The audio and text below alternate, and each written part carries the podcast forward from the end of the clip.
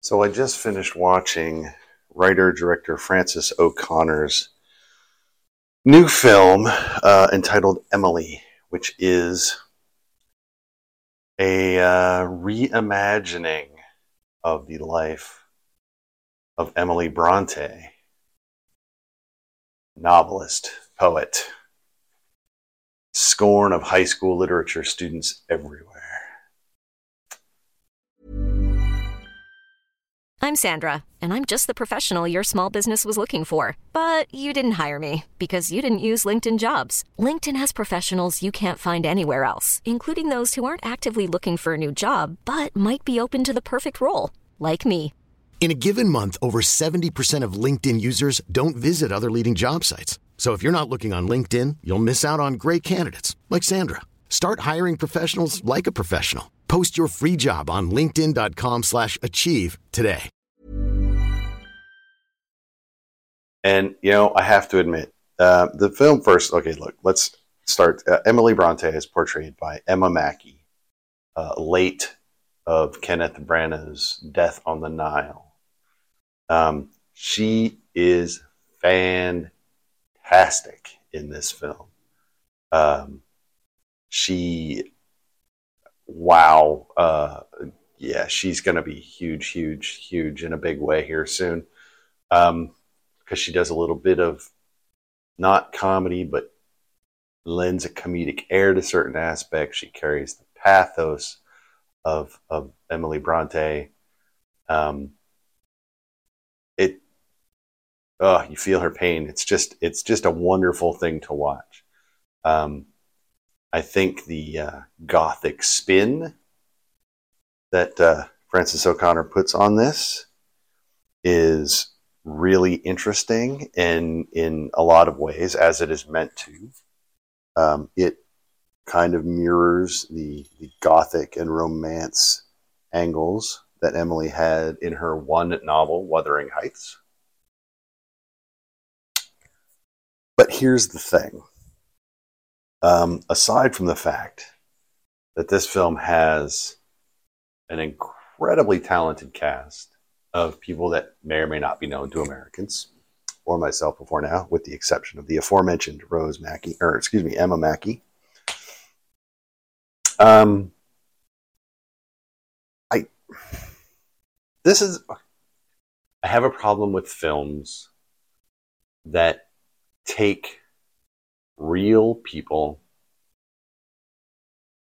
and put them in situations or reimagine them in places where they ought not be or ought not have happened.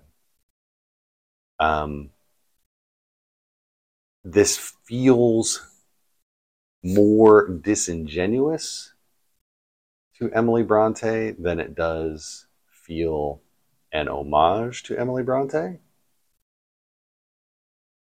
It is simultaneously a wonderful film and yet one that I feel could have just been a gothic thriller and that they they, they tied it to to Bronte simply for the name recognition because I don't know if this film gets as much buzz if it is not about quote unquote Emily Bronte. And so I don't know. I mean, yeah, go see it. It's got some great performances. It is it is equal parts stunningly beautiful to look at. Um, and also dark and macabre and gothic noir kind of feel to it in places. Uh, in some places, it's it's almost giddy in its cinematography, and yet the fact that they felt compelled to coattail Emily Bronte just feels wrong, man. It just feels wrong.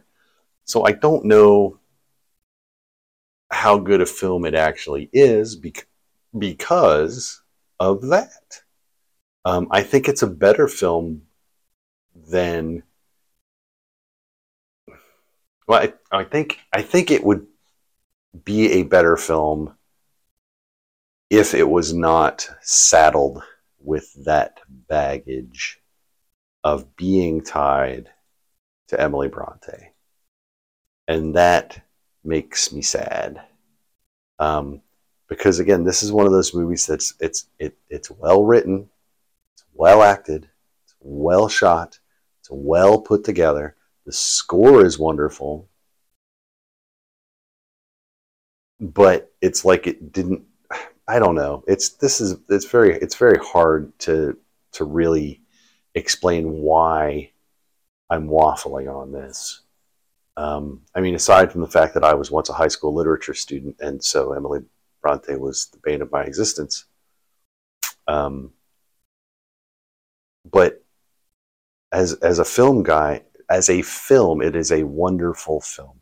As an end product, I feel like it's cheating. And and so that bothers me. Um, I don't know that that will influence its box office reception, its critical reception. I might be in the minority here.